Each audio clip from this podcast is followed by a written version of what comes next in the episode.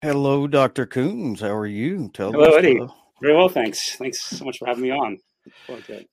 Tell us a little bit about yourself uh, for those who may not be familiar, and shame on you if you're not familiar. yeah, thanks. Uh, yeah, I teach philosophy at the University of Texas in Austin. I've been there uh, 35 years now. Did my PhD at UCLA. And um, let's see, I, I work mostly in, in metaphysics and as you said, philosophy of religion and sort of related areas. Um, trained as an analytic philosopher, but very interested now in Aristotle and Thomas Aquinas.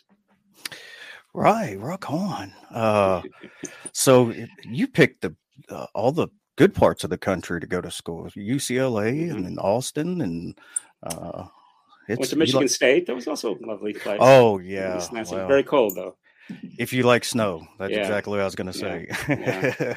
Yeah. definitely uh, so have you always been a christian uh, did you grow up in a christian home yeah or? i grew up in a very devout um, christian home that's right um, mother and father you know serious christians uh, when i was in high school i got actually involved with campus crusade um, and that kind of that helped expose me to things like cs lewis and Francis Schaeffer actually came up, and, and that I think that was one of the first uh, philosophical thoughts I had already in high school. Went to college, didn't really know what philosophy was.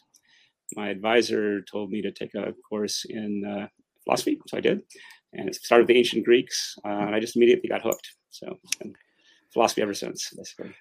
Yeah, that's um, it's philosophy is one of those things. It just it, it, either you're turned off or it just grabs you and hooks you and, and there's no escaping. Yeah. Uh, yeah my son is studying philosophy right now at yale and uh, my two daughters zero interest in philosophy. Wow so, uh, yeah it's interesting division. Well great great job. Yeah. Yeah uh, yale that's, yeah, that's, yeah, at least you got one of them too. yeah my, that was great too yeah my girls are just like no no, I don't want anything to do with it. it yeah. I'm so used to, you know, having, you know, discussions and things and, and being, you know, a big fan of critical yeah. thinking. Uh, I'll, I'll yeah. My daughter, them. my daughter, when she was young, when she didn't want to go to sleep, she she knew how to do this. She when I started putting to bed, she said, "Daddy, do we know that God exists?" Well, okay. so she didn't really. I don't think she really wanted the answer. She just wanted to be able to stay up a few minutes like longer, and she knew, she knew oh, I couldn't resist. yeah. So let me tell you the story about Thomas Aquinas, and yeah, that's yeah, right, exactly. Yeah, yeah. Uh, yeah, my mine they they get so tired of the that doesn't follow you know, sometimes it's hard to take in people's thinking. It's not a big. Uh, yeah, uh, yeah, you don't win people over. Settings. Right. You don't win people over. Count. I mean, just calling out fallacies. it's funny you mentioned that because I'm I'm known as the fallacy guy amongst my friends. Kind of a, a running joke because. Yeah, yeah. Uh, I'll joking around. I'll be like, "Oh, yeah, that's a genetic fallacy." yeah, so uh, something like that. So, what got you interested in Aquinas, particular in Thomism? Yeah, a good question. So uh, it was um, I probably pretty well into my career. I think about about maybe 20 years ago. So I'd already been or 25 somewhere in there. Uh, been a philosopher for 10 or 15 years, and um, actually I was just teaching a lot of logic at the time, and I wanted to do uh, formal logic mostly, but I wanted to be able to apply formal logic to real world problems and natural language arguments and that sort of thing. So I just looking for arguments. So that well, there's Aquinas, right? For five ways. Let's let's dig those out. I know they're not very good arguments, right? That's what I was taught, and uh, dusted them off and looked at them. And at the time, actually, I've been working on causation independently in, as a part of my metaphysics, and uh, you know looked at uh, the second and third way, especially. I thought, hmm, actually, these are kind of interesting arguments, right? Uh, not not uh, as not fallacious again as, as I thought, as I've been taught they were. Um, I mean, you can you can give fallacious interpretation. You can interpret them as fallacies if you want, but that's you know that's not the way you're supposed to approach philosophy. Especially when you're dealing with a great mind, you you have to try and figure out what what's the argument really, and uh, they turn out to be quite good arguments, I think. So that, that kind of turned me on to Aquinas. And then you start reading more of him, and it's just you know, again, he's addictive. Uh, yes, you, you want to kind of master his level of thinking. You want to get inside his head and really think like yeah. Uh, he did, and it's so difficult. There's almost no question you can think of in theology that he doesn't hasn't addressed somewhere. That yeah, that that is true. Um, he he wrote a lot. Um, yeah. yeah, they say uh, he had three secretaries working at once, and he would just dictate uh, three wow. different books at once to these three uh, scribes. Uh, Man, amazing mind. Yeah, I, I felt the same way about uh, the five ways. It was, um, oh, that's been debunked so many times. Oh, this yeah. is a fallacy, and and like you said, uh, you got to steel man the position. You got to yeah. try and you know yeah. uh, understand it from their perspective. Yeah. Um, yeah my, uh, my colleague Dan Bonevac here at UT and I are actually just starting to work on a on a book on the five ways, and that'll be the theme really, which is you know let's find the best argument here. And Let's not let's not dismiss it uh, uh, too quickly. And and in particular, I think a lot of people, you know, I'll go back to Anthony Kenny, um, think think that the arguments depend upon outdated Aristotelian cosmology and physics. Uh, you know, the crystalline spheres and uh, you know uh, and all of that. And I, I think that's just wrong. Um, I think that uh, they all depend on principles that are much more enduring than anything, any of the secondary or tertiary parts of Aristotle's uh, cosmology. Yeah, there's I, have noticed amongst a lot of people who dismiss um, the five ways that it doesn't seem that they really understand you know exactly you know like for example the the argument from design or the teleological argument it's not you know they'll they'll think it's like intelligent design or something like that and it's like right. no that's it, it is so much deeper than that it is you know the, the metaphysics there is just uh, uh, so robust um, yeah. We're finding that's the hardest one actually for us the fifth way we're yeah. still working on it. Um, but because uh, on the one hand it seems like that's the most intuitive in a sense. But but when you start digging into it it's it's, it's pretty difficult to, to work it out. Yeah i agree. It's uh, i just if people would think about it at least in the proper way you know mm-hmm. uh basically you know everything has a pointedness. It has a yeah. Um, it's not like we're looking at DNA strands and saying, "Oh, look, it's designed." You know, right. uh, it, it's it's more about um, the fundamentals of of things that are that yeah. exist. Right. Um, yeah, this is, and it's interesting because this is an area that that analytic philosophy is sort of catching up with Aquinas and Aristotle in recent years. There's been a big boom in what's called powers ontology, thinking about causal powers, both active and passive powers, and all of that is um, quickly leads you to teleology, final causation purposes, um, because if if an electron has the power to repel other electrons, it will have that power even if there aren't any other electrons around, right? It, it, it, that power itself has reference to a merely possible future. Right? And it says this electron is sort of ordered to a future where if it does encounter other negatively charged things, it will repel them. And so that's already uh, purpose in the, in the Aristotelian sense of the word. So that's become rehabilitated. A lot of people now are taking this sort of thing much more seriously than they used to. Uh, so at least that gets you the first the first step of the fifth way. Uh, yeah. There is indeed purpose in nature. I think that that's that's I'll find much more agreement about that nowadays among my analytic colleagues than I would have 20 years ago, let's say. And then to get from there to God, of course, it's it's not easy. yeah, yeah, absolutely. Well, that's you know that's I mean that's that's why uh, Aquinas had five steps. Yeah. it was. Well, the uh, other thing that people misunderstand about the five ways is that at the end of each five ways, he says, "And this we all call God," and and people read that and think, "Oh, okay, so natural theology is done, right? Once you've got through the five ways, you've already gotten to the God who's omnipotent, omniscient, and, and all the rest. And that's not the case at all. The five ways is just the first five steps, or the first one complex step on what in, in Thomas's natural theology goes on for another uh, 40 some articles uh, in, in the Summa Theologia. You know, he hasn't even established there's one God yet, much less that he's all powerful and all good, and all that comes much later. And it's very, very carefully worked out step by step. So, you know, read someone like Dawkins, God Delusion, spends a page and a half, I think, on five ways. And, he, and most of he just says, well, this isn't God, right? The First mover. Well, yeah. And I mean, when it kind of says we call that God, he just means it's just you know a foreshadowing of future attractions right uh, you know look look for me to then eventually show you that this is indeed god um, he's not actually claiming that he's proven that god has all the t- typical characteristics of that stage but it's of course crucial first step because if you don't if you don't have an uncaused first cause of being and necessity and so on uh, then you're never going to be able to get to god via the kind of approach that, that thomas takes yeah i think western thought modern day Western thought uh, gets in the way of trying to understand the scholastics. Um, yeah, it's we. Well, there was a huge we, revolt against Aristotle, right, in, in the yeah. 16th, 17th century, um, and so the baby was thrown out with the bathwater, to use the the, uh, the cliche, right? Um, yeah. Um, there were undoubtedly. I mean, the problem, of course, was that Aristotle had been so in, impressive uh, that that there was a kind of excessive deference that's paid to him at a certain point. Every little thing he says has got to be right, and hmm. and of course that turned out to be wrong, right? And so then Descartes and the others say, okay, so let's just throw the whole thing out, right? Start all over again, and that was a huge mistake, I think. Yeah, yeah, I agree.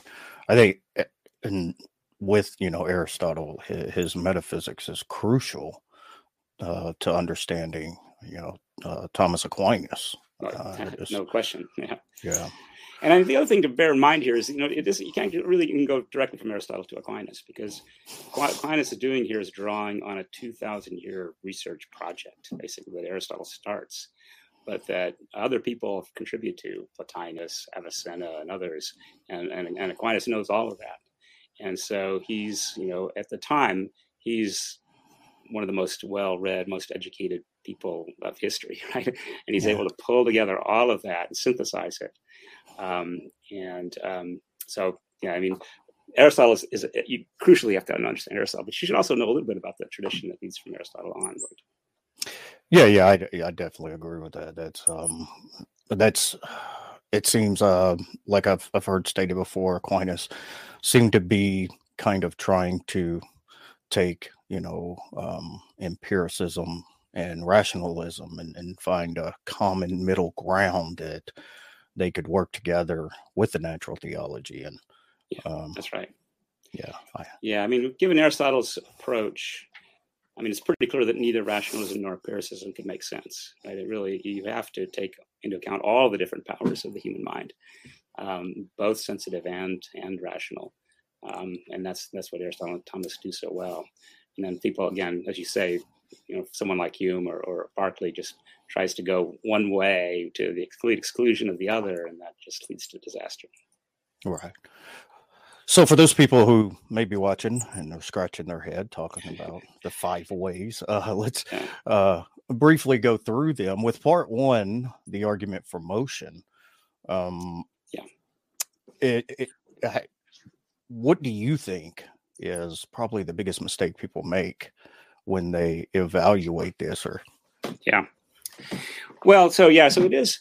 Well, I guess there's a couple things. One is that the word motion, um, both in the Greek and Latin here, um, mean uh, change of any kind, actually. So it's not just locomotion, movement in space, but things becoming warmer or bigger or whatever. Those those all would count as motion. So we're really interested in, in the in the nature of change. And I think um, another mistake that people make here is is this is where it's very tempting to think that this depends on some kind of peculiar physics that Aristotle's relying on that we no longer believe in.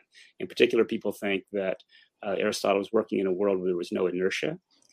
So once things something gets moving, it, you needed something to keep it moving. It wouldn't just sort of move on its own, um, because they think that he, he just had a physics where there was no inertia, where where everything that moves has got to be kind of pushed along by something else. Uh, that's not actually true, um, because um, you know Aristotle's uh, sorry, this will be a slight diversion into his, his, actual astronomy, but his astronomical theory was that the heavens are these uh, concentric crystalline spheres that are rotating eternally. And so the sun is, is, is, is embedded in this crystalline sphere that's constantly rotating.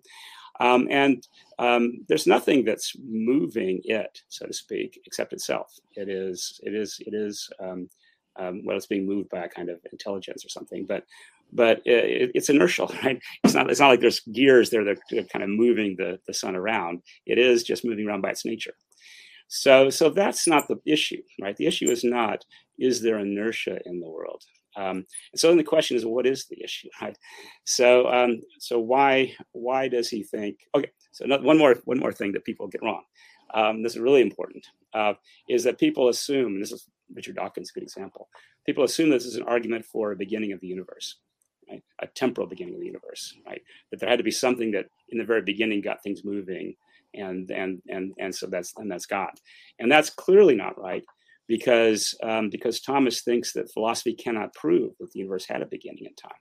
He he thinks that philosophy has to be agnostic in the question of the beginning at time. So he thinks that the first way works even in a world where there's no beginning in time, where the universe has eternally been moving this way, and these spheres have been moving themselves in some sense forever without anything pushing them, and yet they still he still thinks you need to have a cause uh, for the moving that's going on. So, uh, so I've got a particular take on the first way. It's somewhat unique, I think. I don't know if anyone else has taken exactly this tack. So, just fair warning, right? This is Koons' interpretation first way. It's not the standard interpretation. Um, but I think you have to go back a bit here, and you have to understand uh, Aristotle's conception of time itself. What is time? And he's got a very interesting theory, which I think is a very attractive theory once you understand it. And th- that is that time is the measure of change. So, in order for time to happen, change has to happen. Change comes first, and time is the measure of that that's you might think, well, duh, right? But actually, the modern conception of time is quite different. The modern conception of time is that time is a kind of fourth dimension. It's it's a sort of event spread out in this fourth dimension, and change is just being in different states at different points in time, right? So to move from uh, Austin to Dallas is just to be in Austin at one point in time, Dallas at a later point in time, and various other points in between. That's what motion is. So the modern conception takes time for granted and then tries to define mo- motion or change in terms of time. Aristotle says, no, no, you have to start with change and then define time in terms of change, not the other way around. Okay. So you might say, well, why go with Aristotle? Well, there's, there's a lot of reasons actually to go with Aristotle here. Um, one is uh, the, the, the standard conception has no explanation as to why time is like it is. Why is it spread out in the way that it is along this dimension? Why does it why does it continue to go in, in both directions? And in particular, uh, this is a very big problem for the modern view.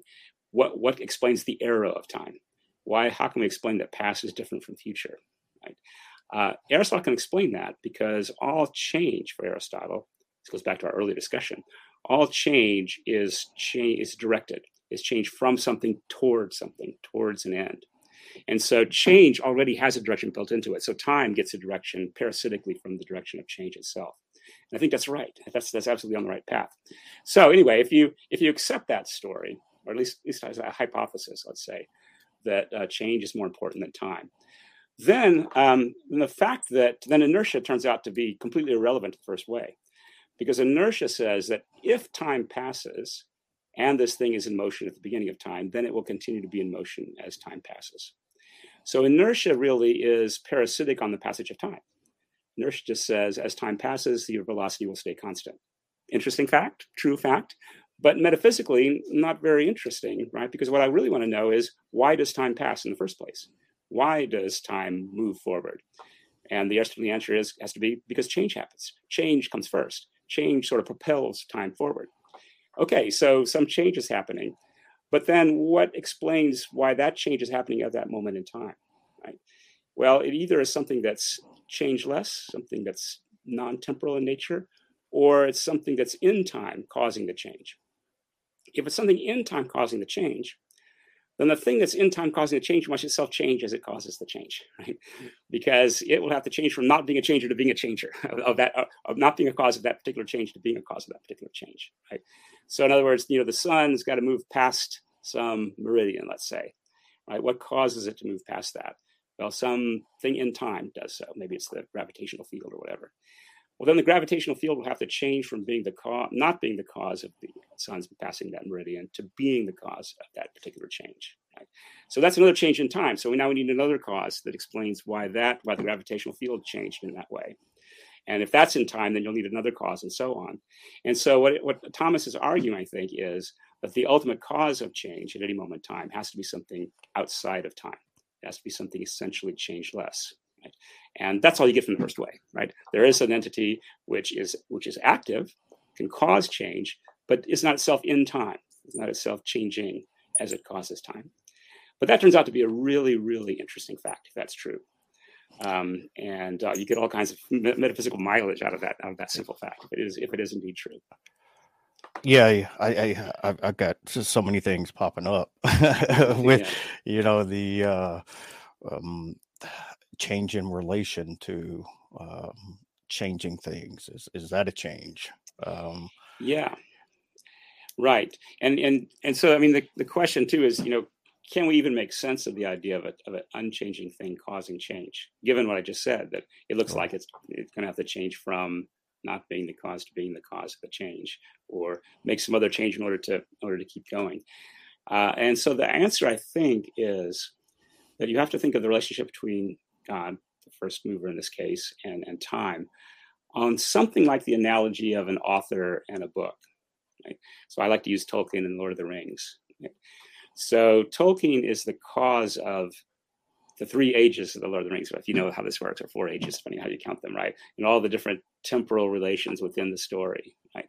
But if I ask, when did Tolkien write The Lord of the Rings? Was it in the first age or the second age, right? Was it before or after, you know, Gandalf died? That, that question makes no sense. You can't locate Tolkien's writing in the in the time span of The Lord of the Rings. In the same way, you can't ask when is God causing, you know, me to lift this can, um, because His causation of of the universe is outside of the time of this universe, right? He's he causes it by just saying let it be, the whole thing, uh, past, present, and future. Uh, and that doesn't involve any change within him. But anything else inside time that's causing change has to change in order to cause change. And so it can't be a stopping point for the explanation of why time itself moves forward.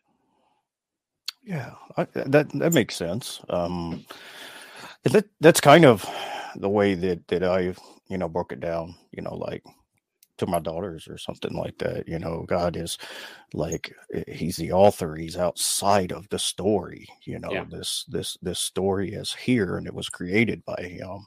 Um, so yeah, that's uh, and I have you seen Eleonore Stump's? Um, how she uh does the uh depiction of God and time in relation. She was on um, uh, Closer to Truth, and yeah, it, I know some of the work that she did years ago uh, with Norman Kretzmann.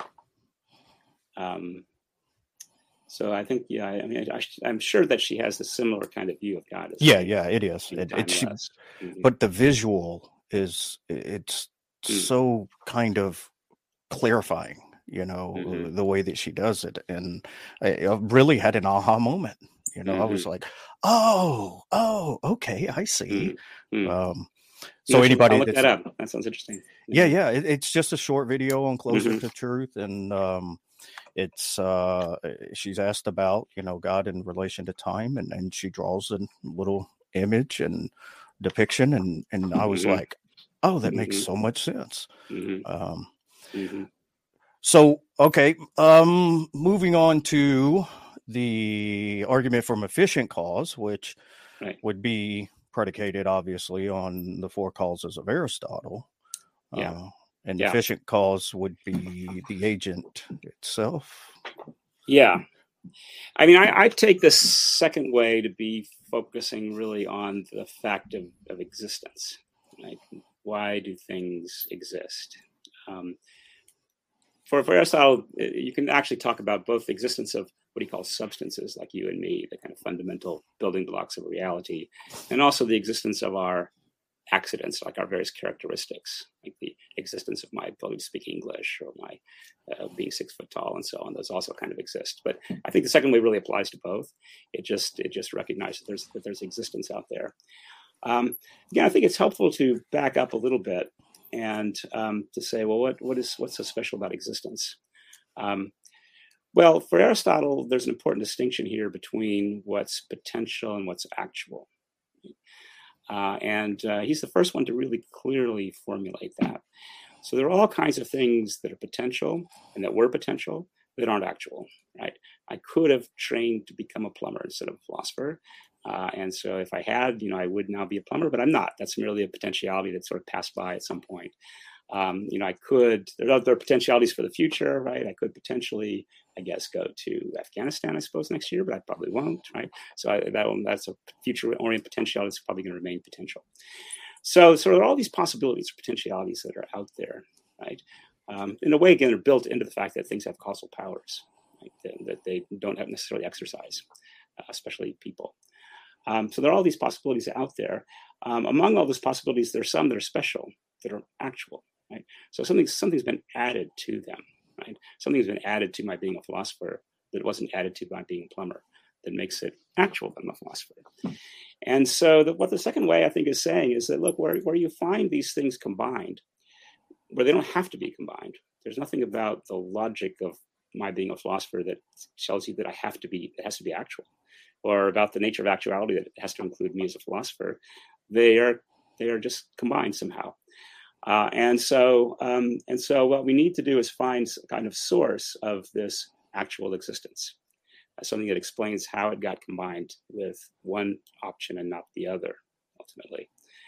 Um, and um, again, um, you know, you could I could explain some of these things in terms of my own choices, so that you know I chose to be a philosopher and a plumber. That could be an explanation for the existence of that. But that, that still raises the question: well, why did I exist in the first place uh, with my power of free will? And so, so eventually, you have to ask, you know, why does why does anything exist? Right? What's the explanation for existence in general? And it looks as though you know the only kind of well, um, the only op- options here are uh, that there are some things that uh, are whose existence is uncaused, or uh, there's infinite regresses of causation where things are caused by other things, which are caused by other things, and so on, ad infinitum. And, and Thomas, you know, and Aristotle both pretty quickly reject that second option uh, and uh, say that, look, that isn't really an explanation for where the existence came from. You're just kind of perpetually deferring the explanation. You're saying, well, it came from this. Well, where did that come from? Well, that came from that. Where that came from? Well, that got from some other thing, and so on. But you're never really explaining where the existence came from in the first place. So, um, so we can talk more about that. But I think they're sort of, I think they're right to reject that infinite regress. Uh, so then that means that we have to have have to have something that is a natural stopping point to this process, a thing whose existence doesn't need this kind of explanation. And remember, I said that you know the reason that I reason why I need to explain why I exist or why I'm a philosopher is that there's nothing there's there's a kind of combination of two different things here: the possibility of my being a philosopher and actuality. They're somehow brought together to make me actually a philosopher. So what we need is something that's a being of pure actuality. Is the way uh, Aristotle puts it: a being where the possibility of that being existing and the existing of that being are one and the same thing uh, it just is its very nature, its very essence is just existence, uh, simpliciter, absolute existence, um, and, um, and, that seems right to me. Um, uh, that that that is exactly the kind of stopping point you'd have to find uh, in order to explain where everything else gets its existence. That's the second way. Yeah, and I love, I often appeal to Aquinas as, you know, God is not a being amongst beings. He is being itself, reality, existence yeah. and we participate in that reality. And when we really fully grasp that concept, it totally removes um, any issues with you know miracles or interaction and because we are woven into the fabric that is a reality along with it so everything yeah. that depends on god right. um it it can be moved changed or done any kind of way uh, without any you know, um, interruption where, you know, where right. I think Hume would say a violation of the laws of physics. Right. Uh, right. Exactly. Because nothing does anything except by God. So, uh, right. Uh, so yeah, the, there's no independent stuff to that God has to interfere with in any way. Yeah. And the other thing that people I think misunderstand about this is already uh, this is already true for, in Aquinas' time is if I say that God is being itself, existence itself, one might think, well, that's actually a very thin characterization because, like, everything exists. The pen exists, the can exists, and so on. So you're saying that God is like this low common denominator that's shared by everything that exists. And and the answer to that is that no, because those things merely participate in existence. There's existence which is combined with some finite limiting nature, which is why it's merely a pen or merely a can and merely a human being. Whereas in God's case, existence is not combined with anything right? So it's absolute existence, right? And Thomas spends quite a bit of time later in, in the Summa arguing that such a being would have to be perfect, because if existence itself had built-in limitations, right, then that would be limitations of what was possible, right? Because nothing could exist without incorporating those those limitations that are built into possibility itself, existence itself. So whatever is possible uh, has got to already be there uh, in existence, right? Uh, so that existence itself is is unbounded, right? Uh, and so that's that's what God is like. He's unbounded. He's not he's not the minimum kind of existence. He's the maximum kind of existence. Would it, would Aquinas's um, view be considered panentheism? Yeah, it's a good question. Um, it's um, no, I think, uh, and um, for a couple of reasons. Um, so he says that, um, of course, God is simple, so God can't be said to have any parts. So you and I couldn't really be said to exist in God, which is what panentheism entails. But also, it's it's not quite right to say that God is in us either, because Aquinas also says that God can't be combined with anything else. So he's also sort of mereologically isolated. He can't be a part of something larger than himself uh, because he's so so absolute. So, uh, so it can't be literally true that he's in us, although we can say that he is in a sense because because we participate in his being. So, uh, so he is in us in his power, is, is, the way Thomas would put it, but not in his essence. Um, yeah, that's close. Like that's as much as I can. Yeah, that's a, well. It, it, was yeah, it was mm-hmm. something I, I often thought about. Um, you know, with panentheism and, and, and I mean, the thing that's, that's sort of right about panentheism, right, is is that you know we don't want to think of as though God and, and the creation are just utterly separate from each other and independent, yeah. right? That would be kind of a deistic picture, and that and that's certainly not what we have here.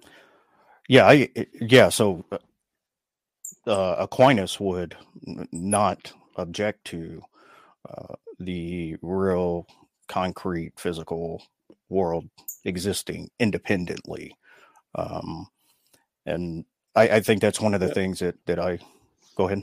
Well, independence may be too strong a word, but well, it's, yeah, it's yeah. Just, it's distinct from God, right? Objectively, it isn't, it isn't God. It isn't part of God. yeah, well, yeah, really, yeah, really, independent. Really yeah, yeah, yeah. That's yeah. Independence definitely not the right word for that. Yeah. Um, on the infinite regress thing. Yeah. So I, I quite often I hear people, you know, well, you know it's possible it's possible and i you know the same thing that that you said and you know uh josh rasmussen says and yeah it's possible but it doesn't tell us anything there, there's mm-hmm. no explanation yeah so yeah. when we say that it's possible that it it we it, i know it's logically possible it's metaphysically possible is it nomologically possible yeah. Um, so, you know, I think Thomas actually thought it was.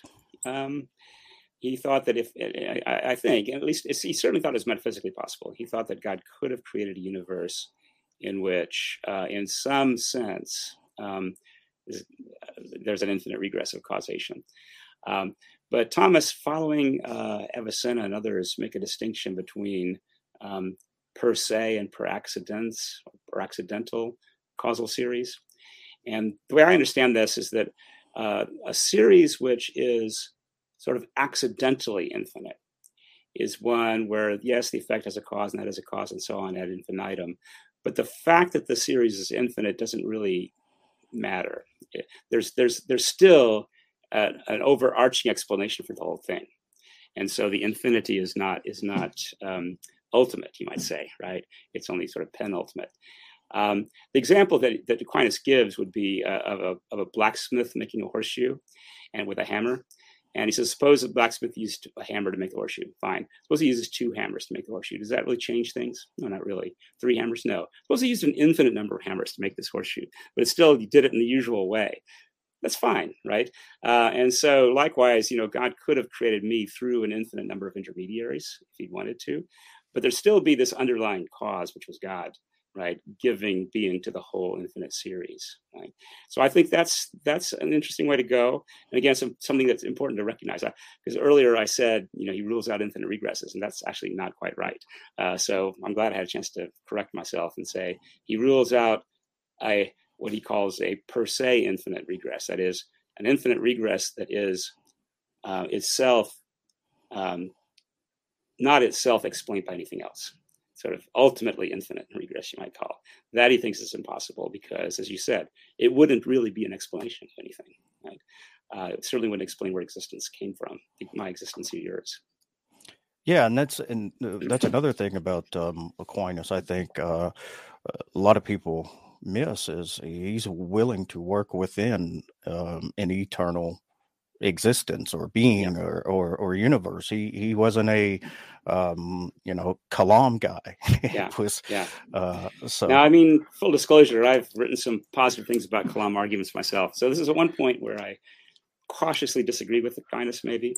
Yeah. Um, but I think it's not a huge disagreement. Ultimately, it's just saying that uh, um, that one of the things that he worried about, he didn't really have to worry about because, in fact, it may not be possible.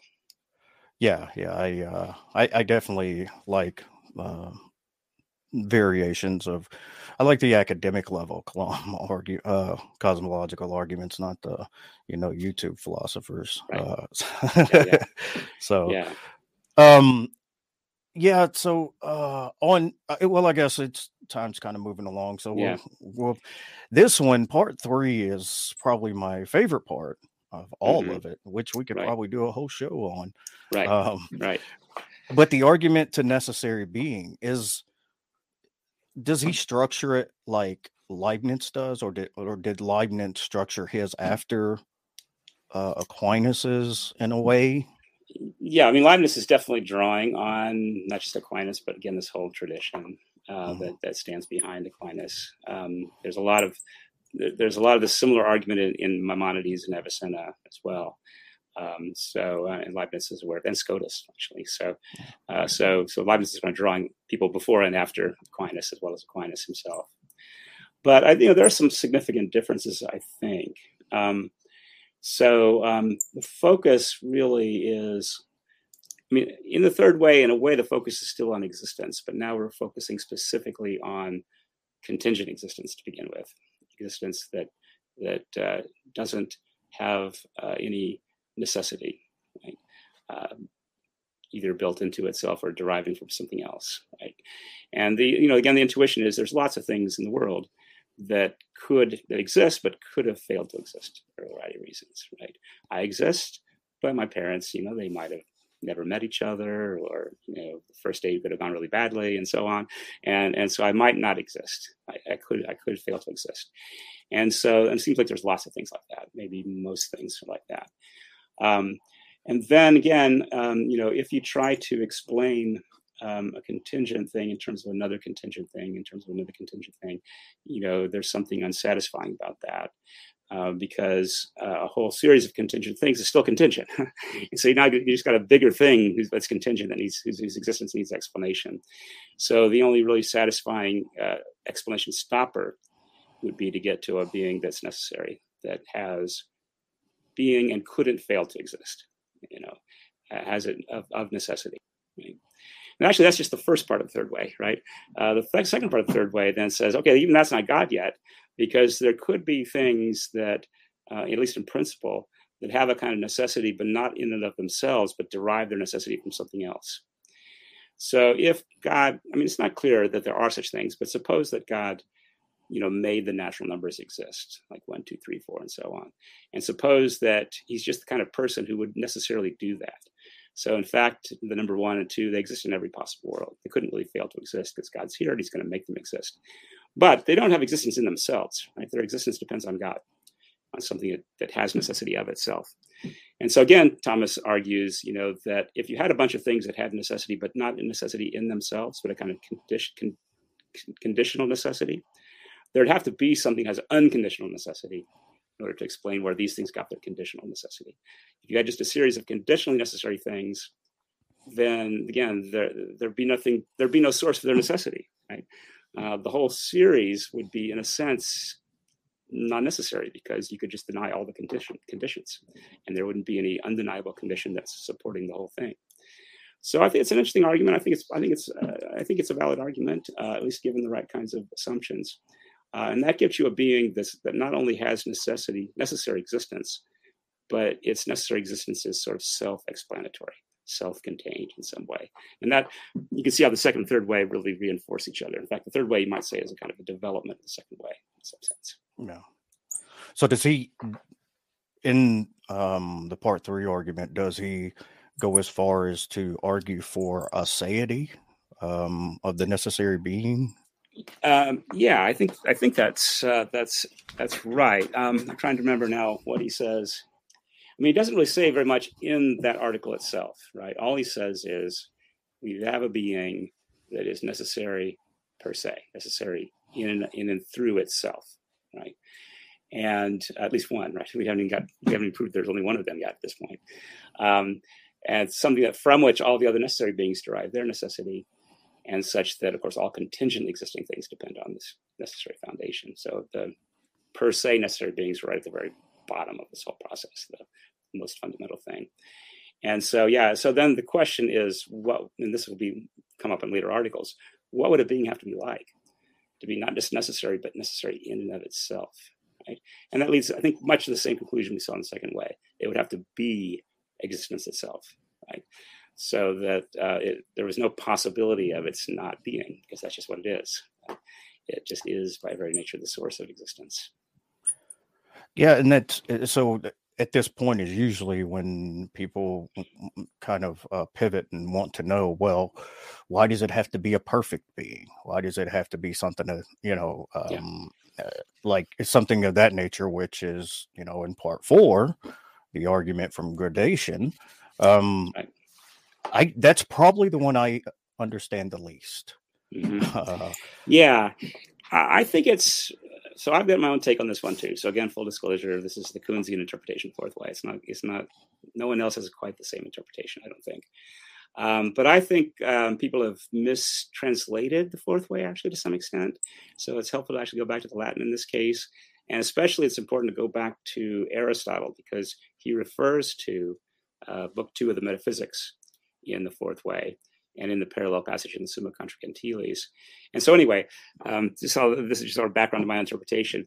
I take the fourth way to be making this point essentially that where you have something that belongs to a certain kind of thing and is the cause of anything in that kind, necessarily the cause of anything in that kind, uh, it's going to have to be supremely a member of that kind. It's going to have to have the characteristics of that kind to the greatest possible degree. So, an example he gives is, is a helpful example, I think. In, in, Aristotle, in, in Aristotelian physics or chemistry, there's this thing called fire, right, which is um, the cause, in a sense, of, of all heat. Things are hot by having more fire in them, and, and cold if they have less fire. We could think of fire as like energy, right? So the more energy you have, the hotter you are, right? And in a sense, um, you know, the idea is that if, if we can say that energy itself has a temperature or, or, or, a heat, which maybe it doesn't, but if it did, it would have to have the, it would have to be maximally hot, right, in order to be the cause of the heat of everything else. And so the idea is that if God is the cause of all being, all possible being, right, then He has to be being in the most extreme kind. He has to be perfect being unlimited being, right? Because again, if he were if he were limited being in some way, then there'd be kinds of beings, possible kinds of being that would be greater than him, right? And then he couldn't be the cause of those kinds of greater forms of being. But we've just proven in the first three ways, right, that he has to be the cause of any possible being whatsoever. So he has to have being to the greatest possible degree. So, I mean, the thing that's still hard, of course, for people to grasp then is what does it mean to say that something is more than something else, right? Uh, and again, in analytic philosophy, we're sort of trained early on to think that you know, it, existence is just binary. Either you exist or you don't. Uh, it doesn't really make any sense to say that some things have more being than others. Uh, but of course, um, the Aristotelian tradition would disagree and say, no, there's actually a good reason to talk about existence or being as having degrees here. Um, so, you know, that's a big discussion, obviously. Um, yeah. But the thought is that, look, there's a sense in which a living thing, right, has powers and capacities that exceed the powers and capacities of any non living thing in a sort of obvious way. Um, I mean, the, you could imagine, I mean, inorganic things have a certain mass. You could imagine a living thing with the same mass, right? So, so on all the on all the characteristics that non-living things have, you could always imagine a living thing that could match it. But living things have things like perception, right, growth, you know, and so on, reproduction, that that you can't imagine not inorganic things happening. They just completely lack that capacity. So living things just have being of a broader, deeper, more extensive kind than than non-living things. And likewise, rational animals like you and I you exceed other living things by being able to do science and philosophy and understand things. Uh, again, capacities are just not, nothing there like that in the non-living world. So we've got an even higher degree of being, right? And so the thought is, you know, just keep extending that. Um, if if there are angels, they would have greater kind of being than we have, and uh, and so on. And and then if you imagine the greatest possible being you can imagine, um, there's going to be something even greater than that, which is going to be the cause of its being and that will have the maximum kind of being. So that means that, you know, if we want to say, will this first cause be alive? Well, yes, in a sense, right? Because it, it, it's got to have being to a much greater degree than a merely living thing. Will it be rational or intelligent? Well, yes, because it's got to be the cause of all the rational, intelligent sorts of things, and, and so on. So, all the perfections, all the things that we contribute to beings that don't entail or imply any kind of limitation can be applied truthfully to God. Right? So you might say, well, God's the cause of cubes, so is he cubical? Well, no, because cubicality in, entails limitation, right? It, it, cubes are only located in some places and not in others. Have a certain size and not any bigger.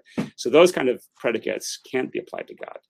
But power, cubes have power, yes. Does God have power? Yes. So so power, knowledge, love, these things don't imply any limitations and so they can be they can be applied all the way up the hierarchy so to speak right up to god himself. Yeah it, it seems to me to be intuitive at least on some sense um that that if god has any attributes or uh, it would have to be in a perfect way. It doesn't seem like he could you know especially if he's a simple being um, you know yeah. how how he could cha- be an immutable. He, he can't gain yeah. more power or something like that. But a lot of people yeah. actually push back on the idea that if God has an attribute, it doesn't necessarily follow that it has to be um, at maximum. And I'm just like, no, it, it right. seems as though it well, has right. to. and you know, this reminds me, we go all the way back to the first way, actually, right? And so let's let's say that we've accepted that God is this timeless being, right? So for for Aristotle, again, that means that God must be a changeless being, not just an actually unchanging being, but a being that couldn't possibly change. Because if there were any possibility of change in God, then then that would put God in time, because we would say he could change, but he didn't, right? And so time would be sort of measuring his restfulness rather than his change. So to be truly timeless, God's got to be beyond the possibility of change. This is very clear in Aristotle actually already. But but any finite being is in principle changeable because those finite boundaries could be a little bit bigger, a little bit less than they are in fact.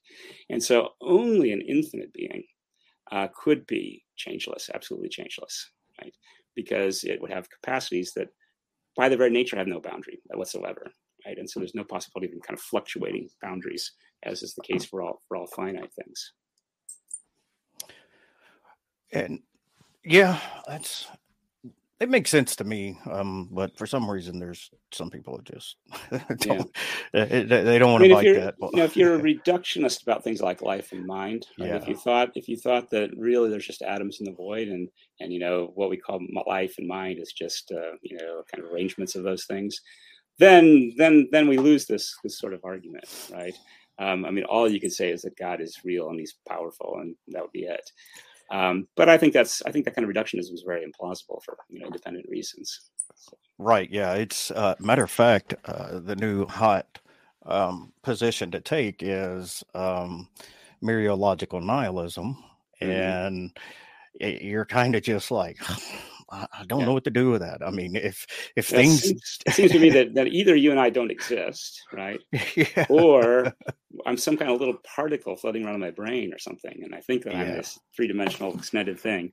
Both of things seem really bizarre. Uh, yeah, I, I agree yeah it, it kind of cuts the, the feet out from everything and uh, like you say it just okay uh, there's this this being that's uh necessary and and all powerful that's uh you know, and oh, well, how do you get to God? Well, you took everything else out. Yeah, exactly. yeah, that's right. Yeah, yeah, yeah, yeah. I mean, you can't if you if your view of the created world is completely wrong. it's going to be hard for you to get to God, right? Uh, yeah. you, you have to you have to build on some fairly reliable knowledge about the creation. You know what? That uh, I'm going to create a meme with that quote. If your view is wrong. Yeah, yeah. From Rob Koons. I like that. yeah, uh, and as we talked earlier, the argument from design is more about its the the purpose or pointedness or um how would you kind of sum that one up? Yeah, this is a harder one. So uh, we mentioned earlier the idea that you know things have causal powers, and those causal powers themselves have a reference to the future, even to unrealized futures, right? So there's a kind of intentionality, as people put it, in even in the inorganic physical world by virtue of these these causal powers. The electron is sort of referring to possible states that may never happen, uh, where it where it's, it's, repelling or attracting other particles through these powers. So uh, so that's certainly right. That that's really all Aristotle or Aquinas mean by teleology or final causation or, or, natural purposes, right? They don't mean that the electron actually thinking about where it's going or has feelings or urges or nothing like that. They're not panpsychists or anything like that. They don't, they're not attributing kinds of those kind of feelings or urges to, to inorganic things. They're just saying we live in a world where things are directed in certain directions by, by their causal powers. And uh, that Aquinas seems to be arguing here is already some reason to attribute something like purposefulness to God himself as the kind of ultimate ground of these purposes that we see in, in nature. Um, so I think that's a big part of the argument. That's that's Ed Feser's interpretation. Actually, Gaven Kerr's. They say that's it. End of end of end of fifth way. Uh, I think there's maybe more going on there. Um, it's a bit tricky. Um, I, I, I take the the parallel passages in the Summa contra Gentiles and in De Veritate to be clues to what Aquinas means in the fifth way. But you could say, no, he's abandoned those when you get to fifth way. So, so there's an interpretive issue here. But I take them as clues. And so I take, I think there is a kind of design argument here in Aquinas, but it's, um, I think it's one that he gets from John of Damascus, actually, in the Orthodox faith, where the, it's, the design is just the fact that things have powers that fit together in such a way that they're able to exercise their powers jointly. Uh, so if you had if you had photons that had a power to um, energize electrons, and there were just no electrons, then that power would be odious. Right? And you can sort of imagine a world where you had a bunch of particles, and each particle had a bunch of powers, but none of the powers could ever be exercised because there weren't any other particles with the, with the right kind of uh, fit to the powers that they have. Or you could imagine a world where all the particles would just destroy each other immediately in one gigantic, you know, big boom. Uh, and and so um, what John Damascus says is, look, um, God obviously arranged things in such a way that things are able to persist through time and exercise these powers, these potentialities jointly, cooperatively, in order to create a kind of stable universe. And so you don't even need to get to God and you know the eye and all that stuff, right? Just the fact that our inorganic universe, you know, is persisting and kind of functioning in a regular way uh, points to the to the idea there's a kind of design behind it all. Yeah, it's uh, right. It and so to me that it seems to be another it's one of my favorite words kind of intuitive that uh you don't get order from chaos uh i mean yeah. the balance um the persistence like you said through time the uniformity of nature you know these things it's it just doesn't seem plausible to me that uh you could just get that out of you know yeah. some kind of chaotic cosmic accident or something. Yeah, right. Yeah, Arthur Prior has an interesting argument. It, it's sort of an anticipation of, of Richard Swinburne in some ways that he says, you know, there's there's like 10 to the 80th particles in the universe popping out of the Big Bang almost all of them fit into a very small number of, of kinds of particles, maybe 20 or 30 or something like that. That's amazing. Right? Uh, and, and uh, you know, that's incredible, if that's just a coincidence, that seems really bizarre. So it's, it's as if, again, there's somebody said, let's just test out lots and lots of particles, but let's make them all electrons or protons or neutrons or quarks or, you know, uh, make them all similar to each other so that we get a coherent, intelligible world, right? Yeah. Uh, can just imagine. I mean, the atomists, ancient atomists like Democritus, actually thought the world was made of an infinitely small, infinitely num- number of microscopic things, and each one was unique. No two of them belong to the same kind at all. And of course, Oh. in such a world, you couldn't do science. There's no possible chemistry, Yeah. right? If every atom is totally unique from the other one. So, you know, we sort of miss that, right? We get kind of used to this orderly universe God created, and we're not sort of amazed by it as we should be, right? Wow, uh, you know, there's so many darn hydrogen atoms around. What's going on, right? Uh, yeah. Yeah. Definitely. It's uh, it's it's another one that I actually have a friend that I'm hoping to have on the show. Uh, you may know him, Seth Hart. Uh, I think you know Seth yeah, Hart. yeah, Uh, I think he was at one of your conferences not too Yeah, long ago. right. But um, uh, he's going to come on and talk about teleology and biology, the um, yeah. uh, philosophy of on that too biology. Oh, okay. yeah, Yeah. yeah, yeah. You know, I've, I got this whole project where I've been working on looking at uh, quantum theory from an Aristotelian point of view, and arguing that um, that actually um, all my colleagues you know, who are reductionists are working with an outdated Maxwell Newton kind of picture of science, and that if you if you really understand quantum mechanics, it actually pushes you towards an anti-reductionist view about chemistry, and then ultimately about biology. Yeah. What it's everything's probabilistic. It's uh, eh, there's you. Yeah. we have to have this Everettian model or the Right. many worlds hypothesis to Right. even try to keep uniformity. Exactly. Um, That's right. so That's right. So you have to do these desperate measures. So the way I'd like to think about it, you know, if, if you were a reductionist, you would think that as you got down to these smaller and smaller things, things would get more and more definite and determinate and sort of settled. And what we find is you, you just emerge in this cloud of uncertainty and, and potentiality as you get to the smaller things. It's only the bigger stuff like us that actually has any kind of definite determinate state at any given point in time.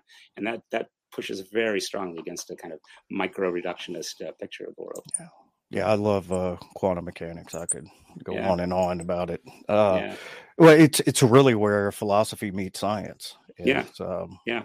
Because there's so many philosophical positions, you know, in quantum mechanics itself. Every, everything Yeah. there is, uh, you know, pretty much hypothesis at this Mm. point. Where that's what's really interesting. That's right. Whereas you know nobody talked about the interpretation of Newton, right? that was pretty clear, right? Uh, and Yeah. so suddenly, you know, we have 18 different interpretations of quantum mechanics.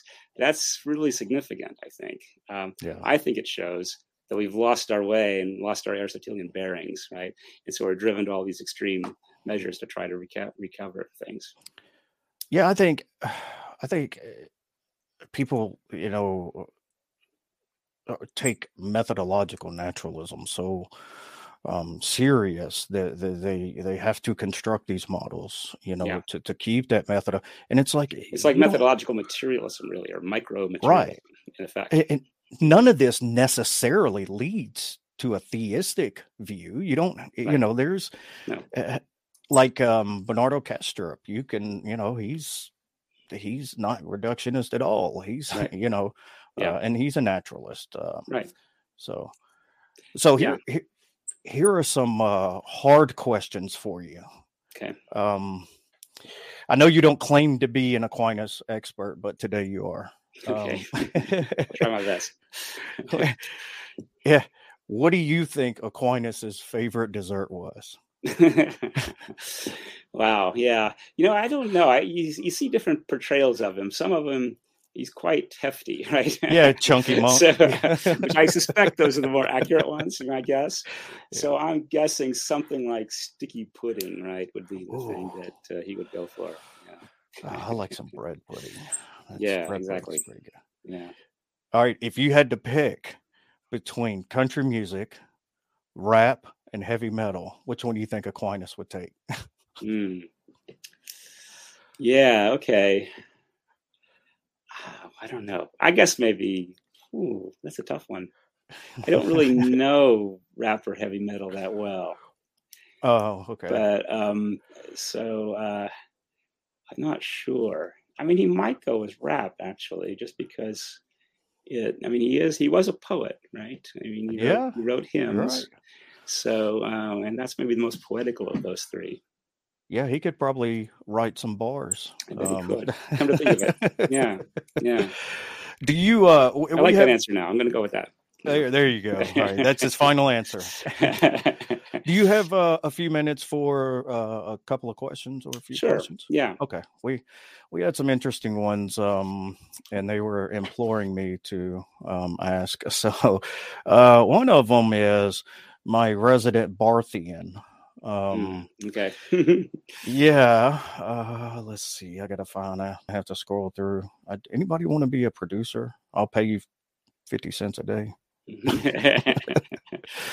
uh, okay. Uh, it is basically, in a nutshell, I'll find it here. Is uh, what do you think of uh, Barth's um, uh, critique of natural theology or rejection of it? Yeah. Um, yeah. So I find his interpretation of Romans 1 pretty implausible, actually, right? So Romans 1, 18, 19, right? That's the sort of charter of natural theology, you might say, right? God's eternal nature is revealed in the things that he's made. And Barth's interpretation of that is it's precisely the unintelligibility of things that he made that that somehow proves that I don't know doesn't prove, but points us to this this uh, other, wholly other being and so on. Um, so I, I mean, I, I, just don't think that that's a plausible reading of what Paul's saying, right? And and Paul's clearly alluding to things like in the some of the deuter- deuterocanonical works like Wisdom of Solomon, where it says, you know, points us to, you know, the various wonderful things in nature, uh, the the adaptations and so on, as as pointing to pointing to a creator. So uh, so there's that, and then there's the analogy of being stuff, and I think here. Um, well, this is another big debate. Obviously, I don't think Barth gets gets Aquinas quite right on analogy. I think he reads him as being too much of uh, of a Scotist. Really, he thinks that uh, that being is univocal, and uh, and that God uh, is being and our being exactly the same. And, and, clearly, Aquinas doesn't want to quite say that, right? He he does accept the fact that God is radically different from us, right? Um, and so, you know, I mean, there's just one last thing, right?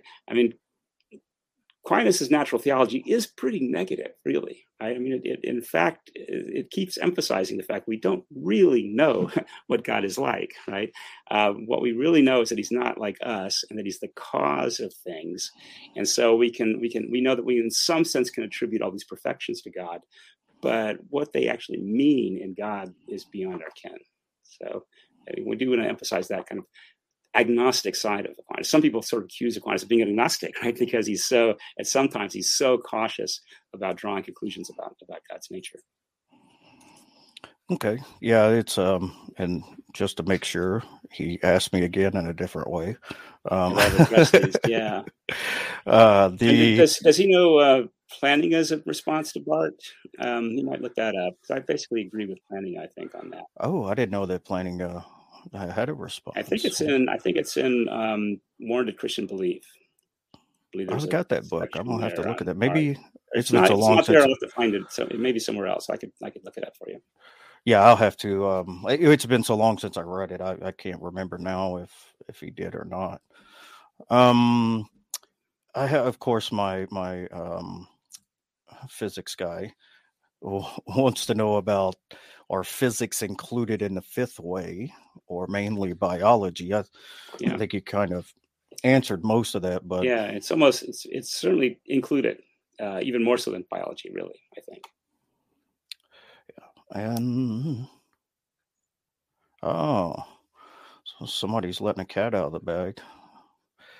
Are you you're working on a new book with your version of cumulative philosophical case for God's yeah, existence? Yeah. That's still on the uh, planning stage. oh, uh, so as I mentioned, Dan and I are going to work on a, are working on a book on the five ways. So I think we'll, I think I'm going to get that out first, and yeah. then uh, then maybe turn my my thinking to that uh, cumulative case. But, uh, but yeah, that's a promissory note. I'm afraid at this point and this one is for me just to give me confidence for today.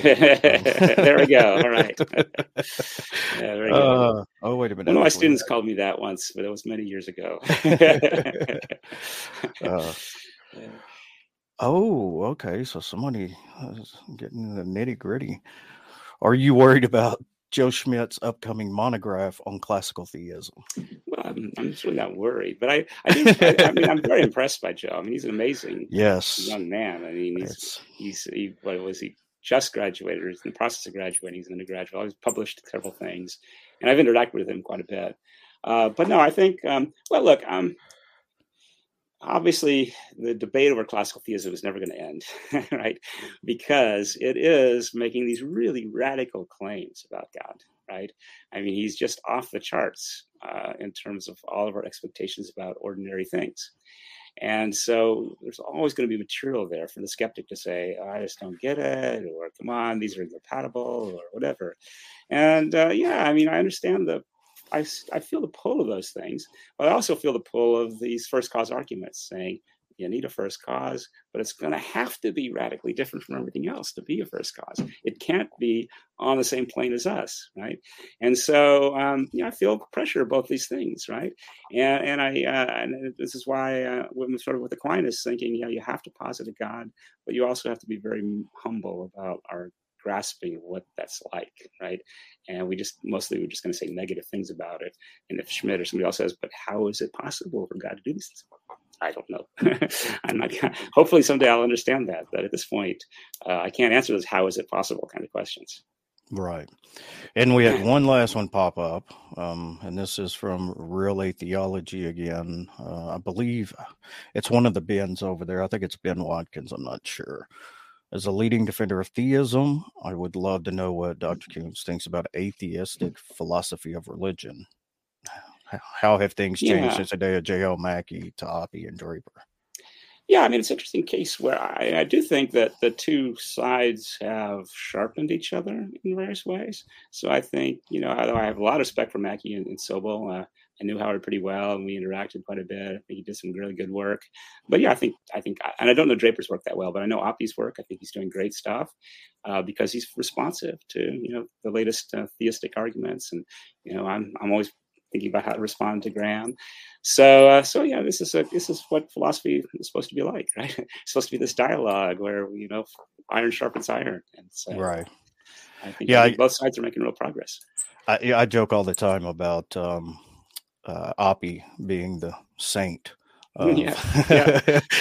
that's uh, right. That's right. Uh, yeah. On the other side, he's he's such a gentleman. He, yeah, uh, yeah, um, yeah. No, I appreciate I, that. I mean, the thing, you know, the the, the thing that I that I don't like is just is being ignored by so many people, right? Um, I mean, I wish more atheist philosophers would, you know, join the fray. Right. Yeah, there's a there's a few good ones out there. Mm-hmm. Um, it's there definitely needs to be more. I, I I I agree. I think philosophy of religion it's it's not just a religious thing. You know, yeah. it's right. we we need good questions. You know, we yeah. we need to think these things through and and make sure we have a defensible um, you know, yeah. uh, rational position. Yeah, and if I were an atheist, I'd still find it fascinating. I, yeah, I would. I wouldn't be able to stay away from it. Absolutely, I would yeah. still be in philosophy of religion if if, uh, if I ever was, you know, agnostic or an atheist. I think that's right. So. And we have come over the one hour and 10 minute mark. So I kept you a little bit longer. Um, but I am very grateful and thank you so much for joining this show. Um, I've enjoyed every minute of it, and I'm going to have to go back and listen a couple times because there was so much good information, and I really appreciate it. Uh, my, my pleasure. Thanks, thanks, Eddie. Yep. And for everybody that's out there um, watching, thank you guys for being active in the chat. Thank you for everybody that was here. And we will see you next time. I hope to have a few shows coming up soon. Um, not such a long layoff again, but uh, with that, you guys have a great day.